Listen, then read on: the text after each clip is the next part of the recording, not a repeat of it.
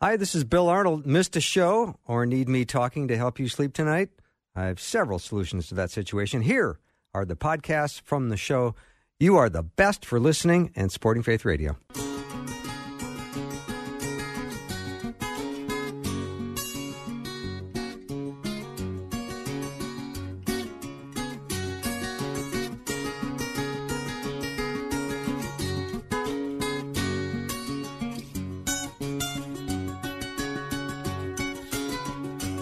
And a warm welcome to Afternoons with me. I'm Bill Arnold, and today is uh, Old Testament time. We're going to look at a very unusual person in the Old Testament with Dr. Rebecca Rhee. I'm looking forward to that. Peter, this is going to be an inter- interesting hour. It, it is, Bill. I, I, mean, it feels like same song, second verse, broken record. You, you, you picked the analogy, but this is yet another passage of scripture. I have absolutely no idea what's going on. Yeah. No, absolutely nothing. I always expect you to be more helpful, but um, fortunately, fortunately uh, Rebecca's uh, on, the, um, on it today, and we're going to talk about the Shunammite woman. And that's going to be uh, fascinating. I don't know how we're going to fill an hour with it, but I can't wait. Well, I, just just even the idea of this little boy that uh, ends up sneezing seven times and opening up his eyes, I can't even wait to hear what the explanation of that part of the passage is. yeah, is. I know. Rebecca is a regular guest on my afternoon show, and I'm so glad that she is up to uh, discussing an Old Testament person. She's kind of a, a Hebrew scholar, so this is going to make it very interesting. She went to Yale, where she was. Uh, I don't know if I've ever introduced uh, Rebecca correctly, but I'm going to try to walk through it this time. At, at Yale, uh, she studied um, uh, world literature, and she had original plans to go to medical school. But then she got uh, such a love of scripture and literature that she went to Yale Divinity School. And then she went on to Boston University and she earned her PhD in religion and literature. So uh, she's got quite a resume and always a delight. She has this incredible knack of almost in a Seinfeld esque sort of way, notice things and then uh, write about them and then apply uh, scripture to it. It's, it's fascinating. So I always love having her on, and I'm excited that we're going to have a full hour with her today talking about the Shunammite woman. Rebecca, welcome. Oh, well, thank you for having me. Yeah. Did I finally do your introduction justice today? It was perfect. You gave me you gave me a beautiful liberal arts intro, introduction. Nice. Yep. Well, um, you've you've you've really teased us with this uh, study today. we have been looking forward to this for a long time. Yeah, well, everybody was choosing people that are um, known, like Moses and David, and um, I, of course, I've got some, you know, big names that I really love, like Jacob and Joseph. Um, I did my dissertation on Joseph, in fact, but I wanted to pick somebody that is kind of obscure and um, whose worth um, in the in the Bible. And her her place there um, has a, an absolute richness to it and and great for uh, instruction, specifically instruction to us in the 21st century. So I wanted to bring her forward because although she's anonymous, she has a lot to give us. Oh, fantastic. So, yep. is it best that we set the stage by just reading the passage? Yes. Okay, so, let's do that. Um, her story comes from 2 Kings 4. And um, what I want you to listen for as I'm reading, I'm reading an abridged uh, an abridged version of her story so we can fit it into this interview. Um, I, I chose her because her patterns of direct speech, and by direct speech, I'm just so to clarify for the listeners, is the speech that happens between quotation marks, you know, um, direct speech. I find her speech absolutely fascinating in its cause and its and its in its effect. And I actually went to the Hebrew scripture and I counted out all of her words versus all of um, Elisha's words as the prophet. He's the other main character in this story. And she has 82 words and he has 95. So the storyteller has really given her lots of room to talk in this story so that we get to know her. She's kind of on par with the prophet. So ultimately, her speech is kind of like what you would think of as a divining rod. It shows where the power of God lies and how to tap into it. So that gives me some idea as to how I'd like to do the same with my direct speech. So that's that's how I want to set up the story. I want you to listen every time she talks very carefully. Okay. Okay. So um, we're in 2 Kings 4, and here we go. One day, Elisha went on to Shunem, where a wealthy woman lived, who urged him to eat some food. And she said to her husband, I know that this is a holy man of God. Let us make a small room on the roof and put there a bed, a table, a chair, and a lamp so that whenever he comes, he can go up there. One day Elisha came there and he turned into the chamber and rested. And he said to Gehazi, his servant, Call this Shunammite. Say now to her, See, you have taken all this trouble for us. What is to be done for you? Would you have a word spoken on your behalf to the king or to the commander of the army? She answered, I dwell among my own people. And he said, What then is to be done for her? Gehazi answered, Well, she has no son, and her husband is old. Elisha said, Call her. And when he had called her, she stood in the doorway. And Elisha said, At this season, about this time next year, you shall embrace a son. And she said, No, my lord, O man of God, do not lie to your servant. But the woman conceived, and she bore a son about the time the following spring as Elisha had said to her. When the child had grown, he went out one day to his father among the reapers. And he said to his father, Oh, my head, my head. And his father said to his servant, Carry him to his mother. And the child sat on her lap till noon, and then he died. And she went up and laid him on the bed of the man of God and shut the door behind him. Then she called to her husband and said, Send me one of the servants and one of the donkeys, that I may quickly go to the man of God and come back again. And he said, Why will you go to him today? She said, All is well. Then she saddled the donkey. So she set out and came to the man of God at Mount Carmel. When the man of God saw her coming, he said to his servant, Run to meet her and say to her, Is all well with you, with your husband, with the child? And she answered, All is well. And when she came to the man of God, she caught hold of his feet. Gehazi came to push her away, but the man of God said, Leave her alone, for she is in bitter distress, and the Lord has hidden it from me and has not told me. Then she said, Did I ask my Lord for a son? Did I not say, Do not deceive me? He said to Gehazi, Tie up your garment and lay my staff on the face of the child. Then the mother of the child said, As the Lord lives and as you yourself live, I will not leave you. So Elisha arose and followed her. Gehazi went on ahead and laid the staff on the face of the child, but there was no sound or sign of life. When Elisha came into the house, he saw the child lying dead on his bed. So he went in and shut the door behind the two of them and prayed to the Lord. Then he lay on the child, putting his mouth on his mouth, his eyes on his eyes, and his hands on his hands. And as he stretched himself upon him, the flesh of the child became warm. Then he got up again and walked once back and forth in the house, stretched himself upon him. The child sneezed seven times, and the child opened his eyes. Then he summoned Gehazi and said, Call the Shunammite. So he called her, and when she came to him, he said, Pick up your son. She came and fell at his feet, bowing to the ground. Then she picked up her son and went out. Powerful, powerful wow. story. Yeah. Yes. Rebecca, so, as you're reading through that story, yeah, there, I would love for you to get into this because as you're reading it, I sat here and thought, there these details are too obscure. They they have to be meaningful on some level, yes. and I'm guessing yes. we have to somehow get into the Hebrew mind a little bit because I'm guessing yes. it's quite a bit different than the way I'm processing this story as you read it.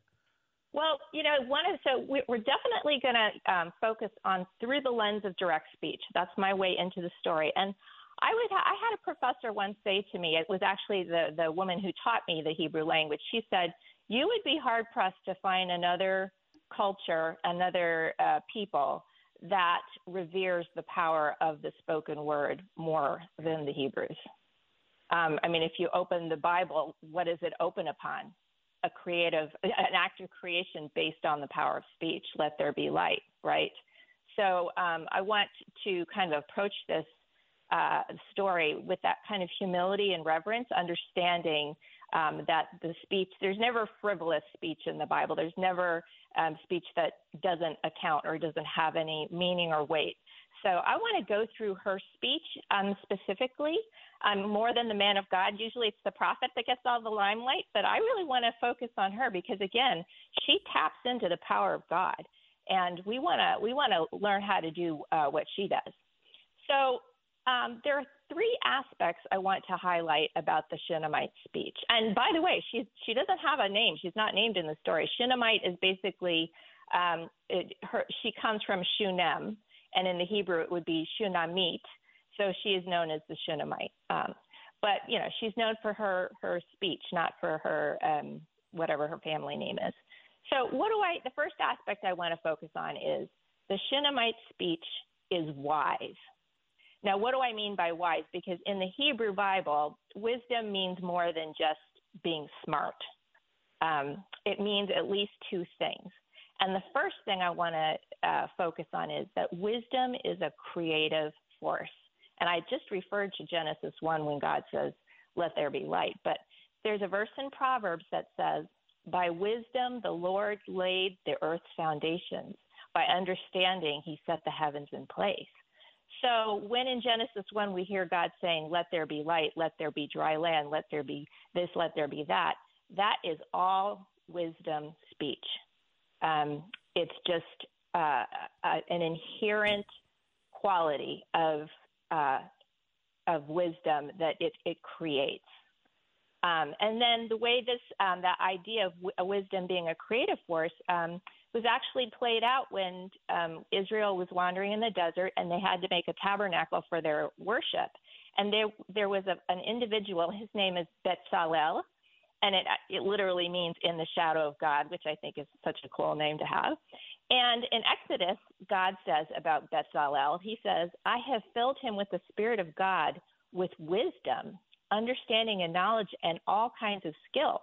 And if you go on to read Bezalel's story, he becomes this expert craftsman, and he um, makes more things in different disciplines than any one human being in one lifespan would possibly be able to master. I mean, he does metalwork, gemstones, wood, cloth, you name it, this guy can make it. And it's because wisdom is a creative force.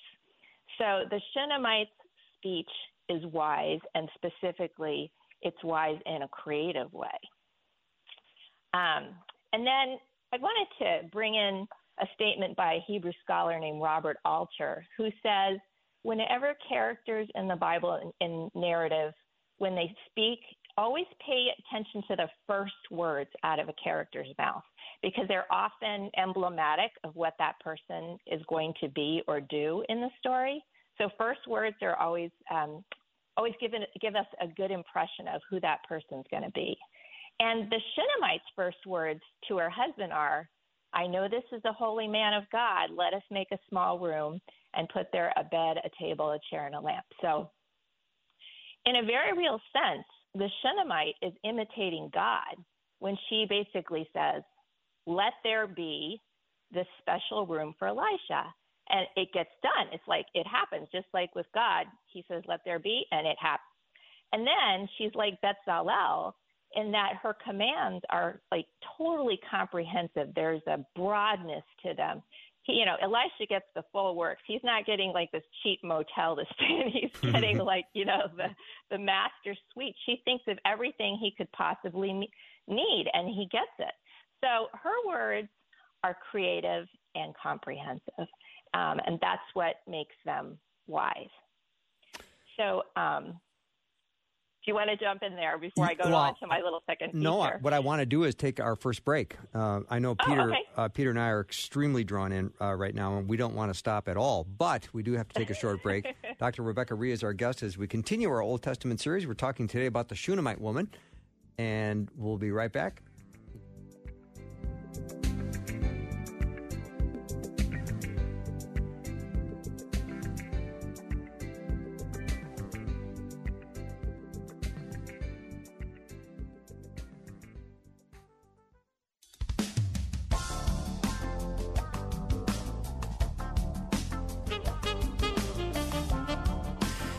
Back with Dr. Rebecca Rhee as we continue our study of people from the Old Testament. Today, we're talking about the Shunammite woman who does not have a name, but we just call her the Shunammite woman. Rebecca, you're doing an amazing job so far. Thank you so much for being on the program today.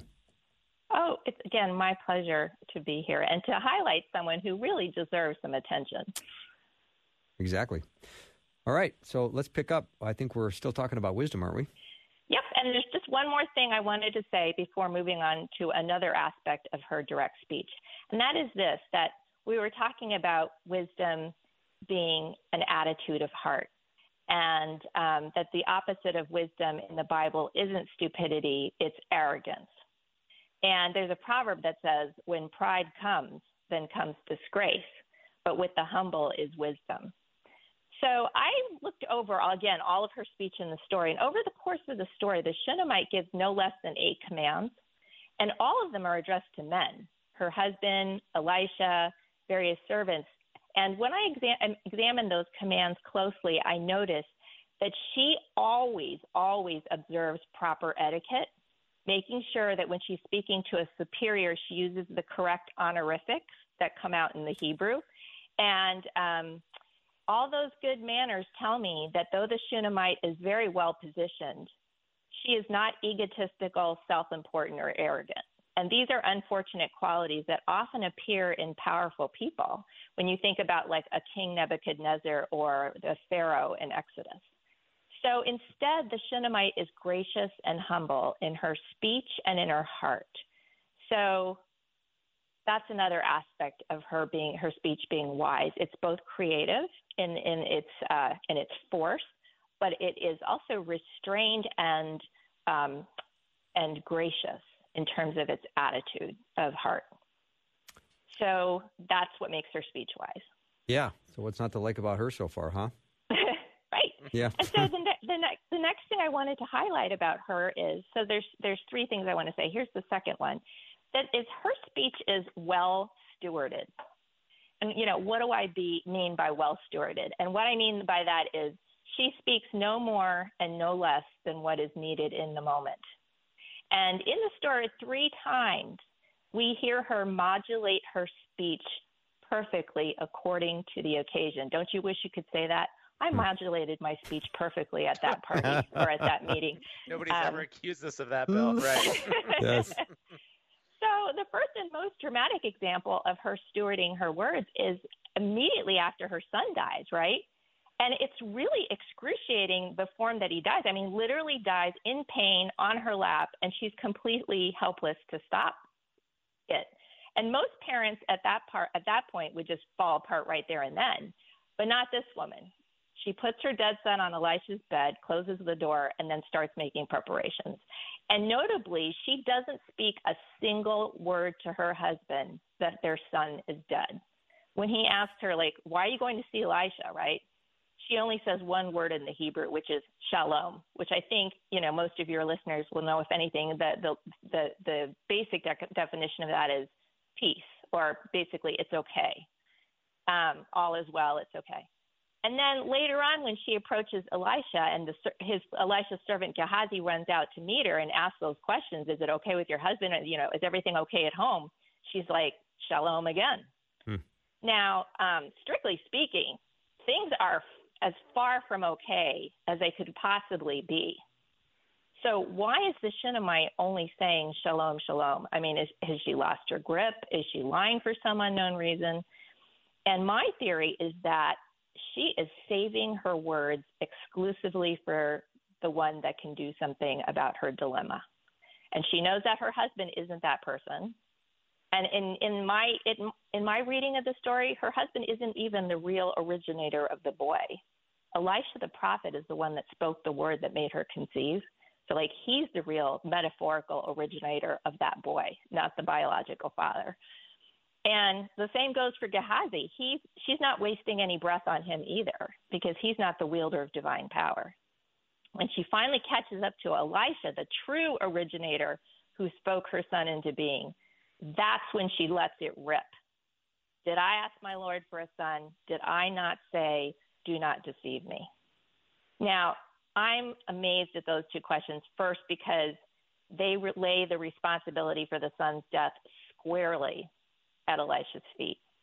And he can't squirm out of those accusations because they're 100% true. He never, she never did ask for a son, and he never like asked for permission to speak it into her. He just did it. He asked his servant, "What can I do for her?"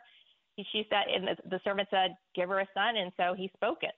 Um, so she did warn the prophet not to toy with her, and now this horrible, horrible thing has happened. Um, and the other thing that tells me that she's like really modulating her speech is that in, even in the midst of her extraordinary grief, she is still exercising extreme constraint. She does not utter a single inappropriate, impolite word to Elisha. She's still using those proper honorifics, talking to him, saying, My Lord, my Lord. So you know, she goes from all of those one word shaloms to constrained but powerful rhetoric. And then there's one last modulation that the Shunammite makes in her speech. After her son is resurrected and Elisha gives him back, and he says, Pick up your son, she then responds with complete silence. She just falls at the prophet's speech and bears her son away because she knows that the time for verbal tactics is over. She has wrestled with her angel and prevailed. And so she just physically shows her gratitude and goes. So her speech is well stewarded because it's always fit for the occasion in terms of its volume and its character. So that's that's aspect number two: yeah. wise and well stewarded. Yeah, a stewarded and modulated speech. Peter, how are you feeling about that? Well, I'm yeah, I'm, I'm literally looking up tips on voice modulation when public speaking right now. I just, it's so intriguing, Rebecca, that you're teasing this out of the biblical oh, text. Oh, but you said at, at the top of this hour, right, that the Hebrews were incredibly intentional. Sometimes I fear I look back at these stories and think, wow, I, I mean, it's, it seems like they're just kind of almost backwards in telling the story. These, these details aren't that important. Why don't they get to the point? But you're teasing out some stuff about just the intentionality and depth that's in the story. Yes. There's never a wasted word in the Hebrew. Never. Not when the narrator's speaking and not when the when the people themselves are speaking as characters. So, would you like to hear the third thing? Oh yes. Uh, I think we're coming up against a hard break here. Uh, okay. Uh, we just have about a minute, so I don't want to get I don't want to get you started uh, quite yet, but we'll uh, we'll start after the break. And in the meantime, I want to let listeners know if you just tuned in, oh my, you have to go to the beginning of this podcast, go to myfaithradio.com. You can check out the Afternoons with Bill show page, and you're going to want to hear uh, this right from the very beginning. If you're a podcast listener, thank you so much for uh, tuning into the podcast. We're always thrilled when you join the show. We'll take a short break, and we'll be right back with Dr. Rebecca Rhee in just a minute.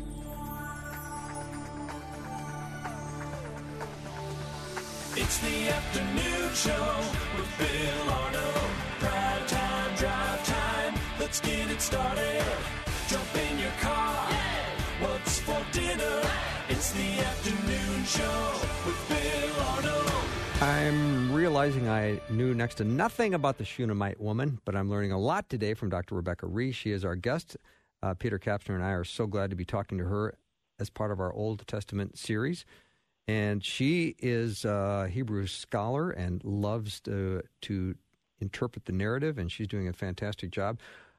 Rebecca, uh, I think we're at the place now we're going to look at part three or yeah. of this story, which you are telling so beautifully. So the Shunammite speech is wise and the Shunammite speech is well stewarded. And the third thing I want to say is the Shunammite speech is wrenching.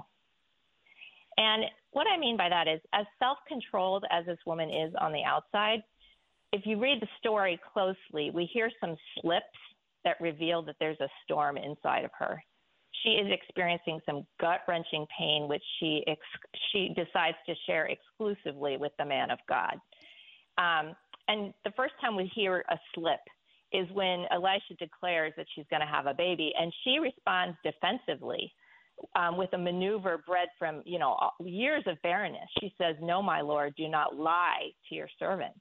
Um, and it, interestingly, I was looking at where she's standing when she says those words, "Do not lie to me." She's literally standing in the doorway of Elisha's upper room when this annunciation, birth annunciation takes place. So symbolically, she's standing in this like womb like spot between worlds it's like an opening where a huge transition in her life is set into motion. And I think she gets that on some level. You know, she isn't sure she'll survive if that transition goes south. So she wants to let the man of God know that her suffering has been so significant that, you know, even a man of God, or maybe especially a man of God, should tread very carefully in her heart. Um, and maybe that's something we should consider too when we speak into people's lives in, a, in an area of long term suffering for them to tread carefully. Um, later on, when she insists that Elisha himself must go and see her dead son, she lets her guard down again. She she's um, she throws herself at his feet and says, "As the Lord lives and as you yourself live, I will not leave you." And, and, and in other words, she's saying, I'm in so much agony right now that I'm going to stop at nothing to get you to act. I'm invoking God and you both to receive justice for my dead son. Um, and I find her gut wrenching confessions so beautiful. Maybe because, you know, for all her good breeding and influence in the world, she's still just a human being like you and me. She's subject to pain and suffering that ambush her, that she can't defend against. And when crisis comes, she faces the same choices that we do, whether we're going to invite others into our anguish or stay locked up alone in our high tower. Um, and in a very real sense, and I, and I mean this most powerfully, is that um, the beginning and the end of her son's life are punctuated by these gut wrenching statements from her mom from his mom. And that's no accident. I mean, this story is suggesting that confessions from the heart are what move mountains in our lives. Mm. And I want to say that again confessions from the heart are what move mountains in our lives. They cause new life to be born and they bring back life after experiencing death. Mm. So, without pulling back the curtains on her pain, the Shunammite woman never would have succeeded in her desperate quest. And maybe the same goes for us in some critical area where we've been struck down and are laying alone and dead in a dark room, that there's some confession that's needed um, in that. So, along those lines, how do we get more wise, well stewarded, and wrenching speech worked into our lives? That's my question. Because whenever I read one of these narratives, I want to say, okay, so how do I let it you know, um, be absorbed into my being and, and affect the way that I interact with the world and with God. And so the first thing, the first aspect, the wise speech, ha, you know, the one marked by its creative power and its humble, gracious demeanor. Um, in my own life, where I need this most is in raising my special needs son. So he's autistic. He's nine years old. He's mostly non nonverbal, and interacting with him can be quite a challenge. And I don't always understand what he's trying to say to me. And frequently he's acting in ways that are disruptive or um, they, you know, trying on the nerves and um, difficult. And one valuable lesson I have learned raising an autistic child is no matter how well you think you know someone, no matter how deeply you love them, that does not mean you will always know how or even whether to speak to them in any given moment. Um, and I think that's a lesson that would be well applied to a lot of people in your life, whether they have special needs or not. Um, I believe that most of us would like to jump in and always say those let there be, you know, let there be peace, let there be provision, let there be freedom and strength for you.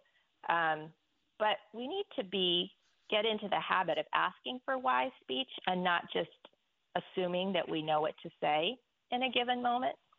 Um, as the book of James promises us, if any of you lacks wisdom, let him ask God, who gives generously and without reproach.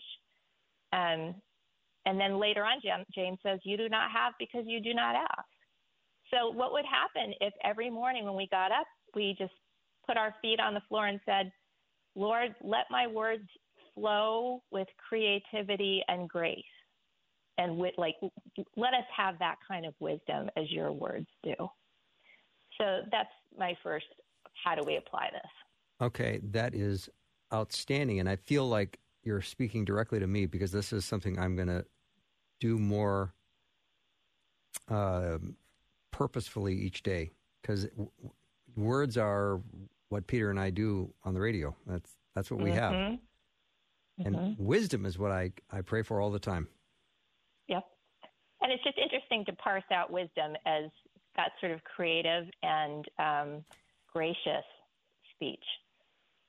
Um, I think I, I, that's new to me too to, to think about it that way. Yeah. So then um, the second quality, the well stewarded speech. How do we how do we get more well stewarded speech into our lives? And here I have a personal confession to make, which is when I err in my speech, it's most always by saying too much, not too little. And I'm not just talking about the volume of words that I speak, but like maybe sometimes how many people I'm addressing them to when there's a problem, like I'm talking too much to too many people. Um, and that makes me think about the Shunammite and her shaloms after the death of her boy, how she was very measured in her speech. She reserved her words for the right person at the right time. Some people got shaloms, and some people got, you know, did I ask you for a son? Um, and even then, when she was, you know, ripping into Elijah, Elijah, Elisha, um, her statements were minimal and measured. Um, so often, when we think we can control a situation by speaking into it, um, it may not even be the time and it may not even be our place to do so. Just like um, Ecclesiastes says, there is a time to keep silence and a time to speak. Um, and Proverbs tells us where words are many, sin is not absent. So I think the Shunammite's constraint made her words all the more powerful when she did finally speak up and her son's welfare was absolutely dependent on that um, power. And my question to us, you know, me and to the listeners and you guys is whose welfare in your life may be dependent on how well you're stewarding your words? It's such an interesting question, Rebecca, because I'm I'm tying into your first point about growing in wisdom with humility, and and I would think that to, to just simply be economical with your words isn't necessarily wise. But when you when you tie the wisdom together with an economy of words where you don't feel like you need to to speak into every situation, I don't know. I know those people. I'm just thinking of those people that they didn't speak a lot, but when they spoke, it was almost as like time itself stopped for half a second, and and mm-hmm. all of the attention, understandably so, was turned towards the strength that was in those words. Yes. Yes. I have to say, I'm married to I'm married to one of those people. My husband is a, a soft-spoken person, but when he does speak, it's usually pretty powerful. Um, hmm. and you, you know, Job's friends. The best thing they ever did for their Job when he was suffering was just sit with him seven days and not say anything initially. And what was so, the proverb that you quoted? It was it was the many words. Uh, say that again because I haven't heard that proverb yep. before. Now I'm now I'm terribly self conscious even having too many words asking the question. so it's Proverbs 10:19. When hmm. words mm. are many, sin is not absent, but he who holds his tongue is wise. Mm. Yep. I'm holding my tongue right now. I was going to say, Bill, I'm not saying anything any further. I'm trying to be wise right now. well, okay, so would you like to hear the third one? So, yes. how do we get more wrenching, yes. like the wrenching speech into our lives? Um, so there's a little detail in the story that tells us the Shunammite was absolutely right in reserving her gut wrenching speech for Elisha. And that is when she finally gets to him and she throws herself down and takes hold of his feet. Gehazi basically tries to push her away. Like he's offended, like get off of him, right? But Elisha says, Leave her alone, for she is in bitter distress, and the Lord has hidden it from me and has not told me. Now, my immediate question was, why would God hide the Shunammite's reason from for distress from his prophet? You know, why would he hide that information? And I think it's because God knows that sometimes what needs to happen in a crisis is for the person at the center of the crisis to make a confession, to pour out their hearts and share how a situation seems to them because our perceptions and our feelings really do matter to God. And He knows that unless He addresses them, there's not going to really be a true resolution to our problem. So, um, in the Shunammite's eyes, Elisha bears full responsibility for the child he spoke into being, and she allows all of her pain to drive her to the only source that can help her. And that source is waiting to take that pain and give a, a miracle back in return. Um, and I'm thinking about your listeners out there. Maybe you're someone who doesn't naturally show their emotions. Maybe the more desperate your emotions are, the deeper you bury them. Um, maybe you're somebody who simply says, "Well, God already knows what the matter is. You know, He'll either answer or He won't." Um, this sh- story shows that God may be waiting on you to make your move, to choose just the right person to tell your story to, so, so that the miracle can happen. Um, even Jesus did this in the, the Garden of Gethsemane when he was in great distress. So, who are we to think that we don't need to unload our words um, appropriately as well? This is giving us a whole lot to think about. And when I think I'm, I when I start thinking this hard, I get real, I get real quiet, which is a horrible thing to have happen when you host a radio show. yep.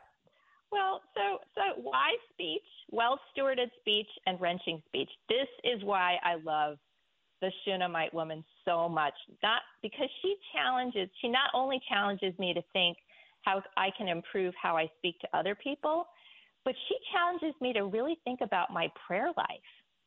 Um, I feel more encouraged to be respectful but very real with God and more expectant of his miracles when I come to him, throw myself at his feet and lay my lay the responsibility for my welfare, you know, at his feet. I, I believe ultimately the story is saying God likes it when his children do that and that he is his hands are loosed to do some dramatic changes and some dramatic intervention in our lives um, as a result when we um, when we model our speech after the Shunammite. All right, let me take a little short break. Our guest is Dr. Rebecca Rhee. You can head over to her uh, website, which is RebeccaRhee.net. She spells her last name R H E E. So Rebecca, R E B E C C A R H E E dot net. You can sign up for her blog. It's all free. We'd be delighted to get it. Um, it's all available right there at RebeccaRhee.net. We'll take a short break and be right back.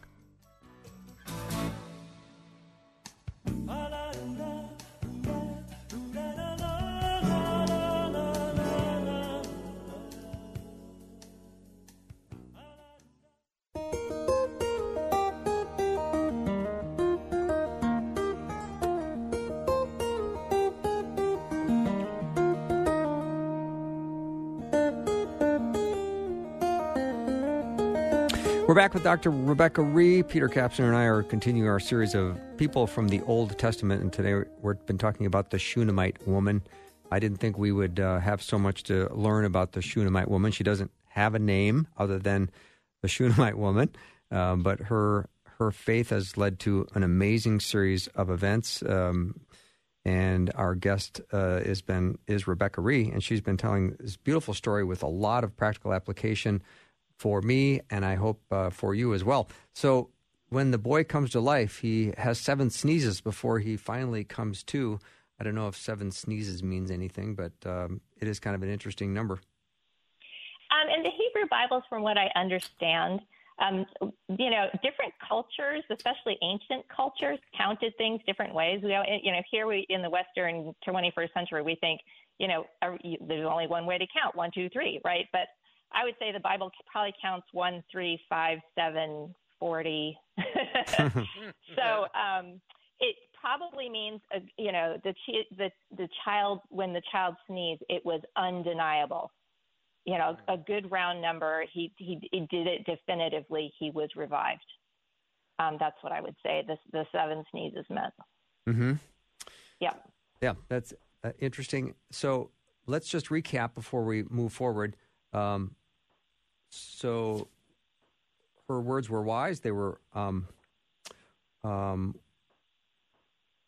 wretched, retching and wrenching, yep, and well stewarded. Well stewarded. Yeah, I can't re- read my own handwriting. I'm looking at my handwriting, going, Bill, what is that word you just wrote? Uh, but it's stewarded, and I think uh, Rebecca, we've all learned a lot. I remember you telling a, a story uh, years ago when you were on the show about you feeling kind of wretched and retching um, your emotions to a group of people that produced an amazing story. I don't know if you'd be willing to share it.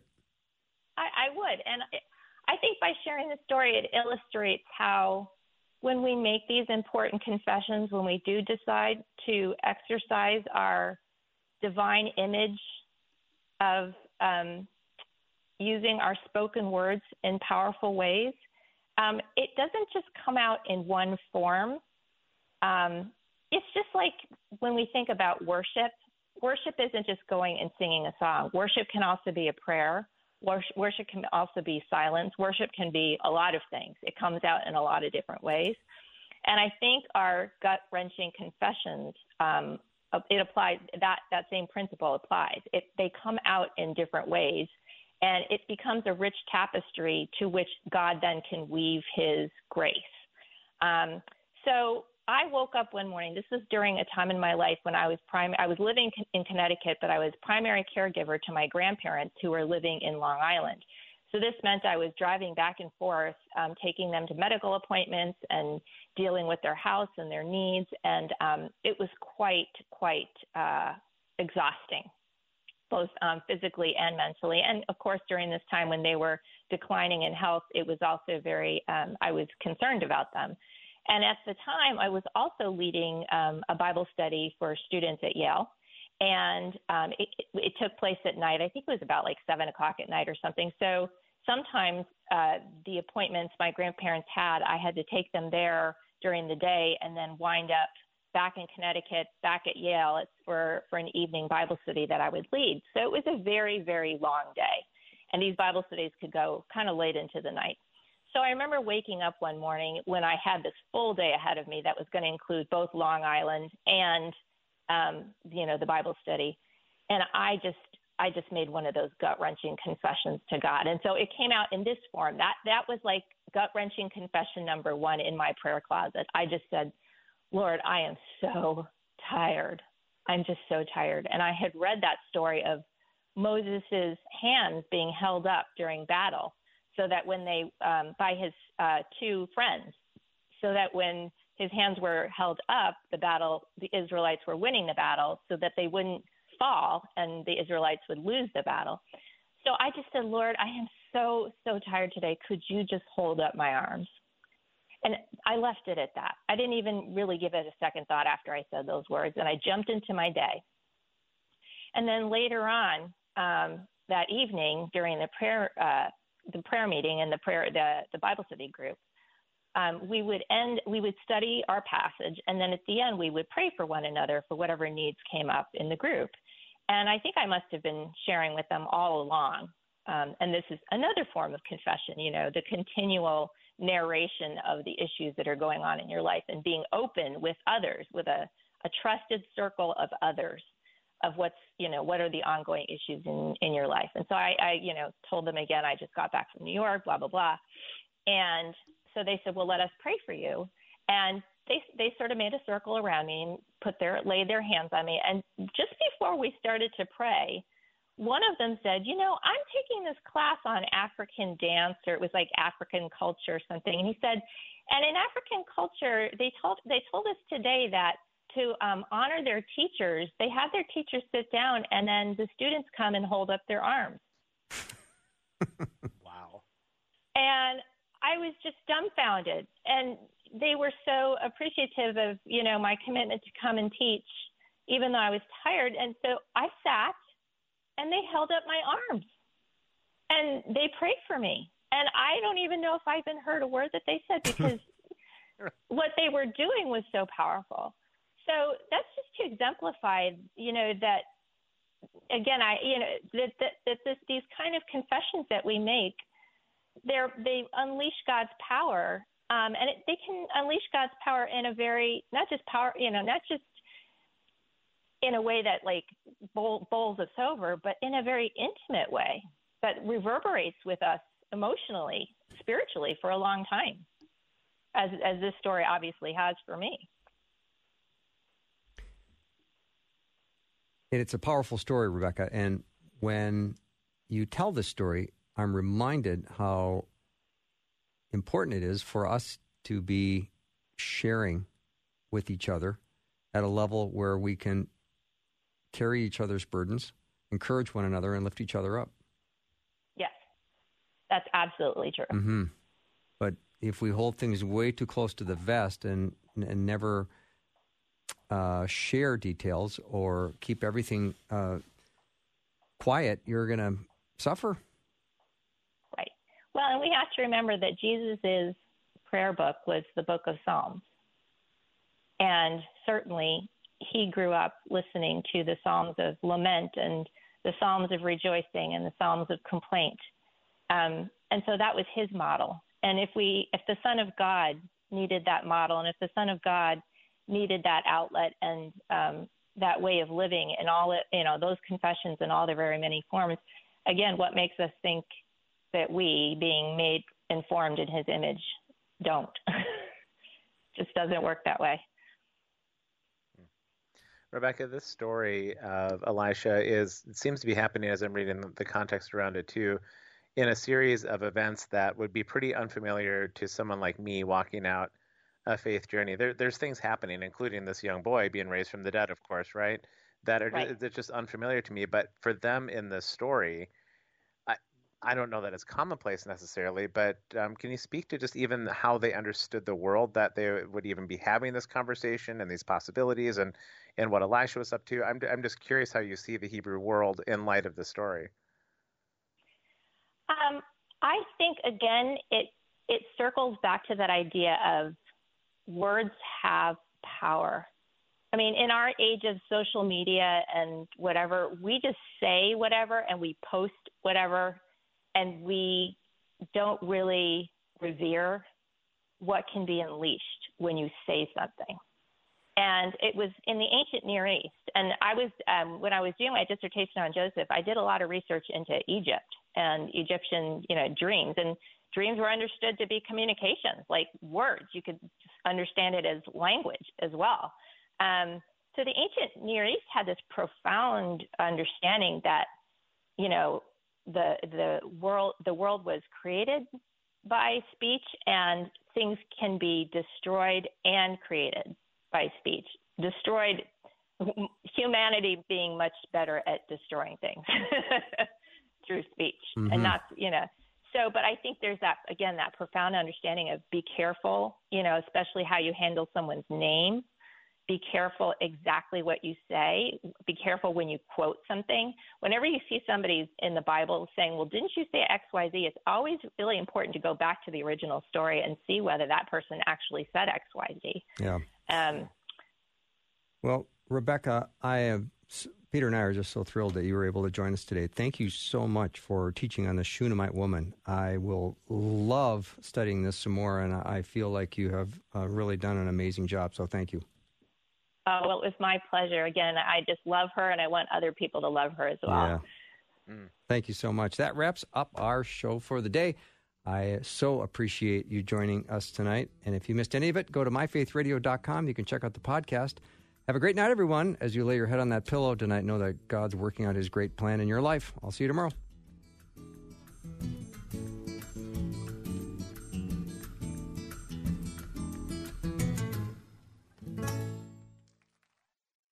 Thanks for listening. Programming like this is made available through your support. Information available at myfaithradio.com.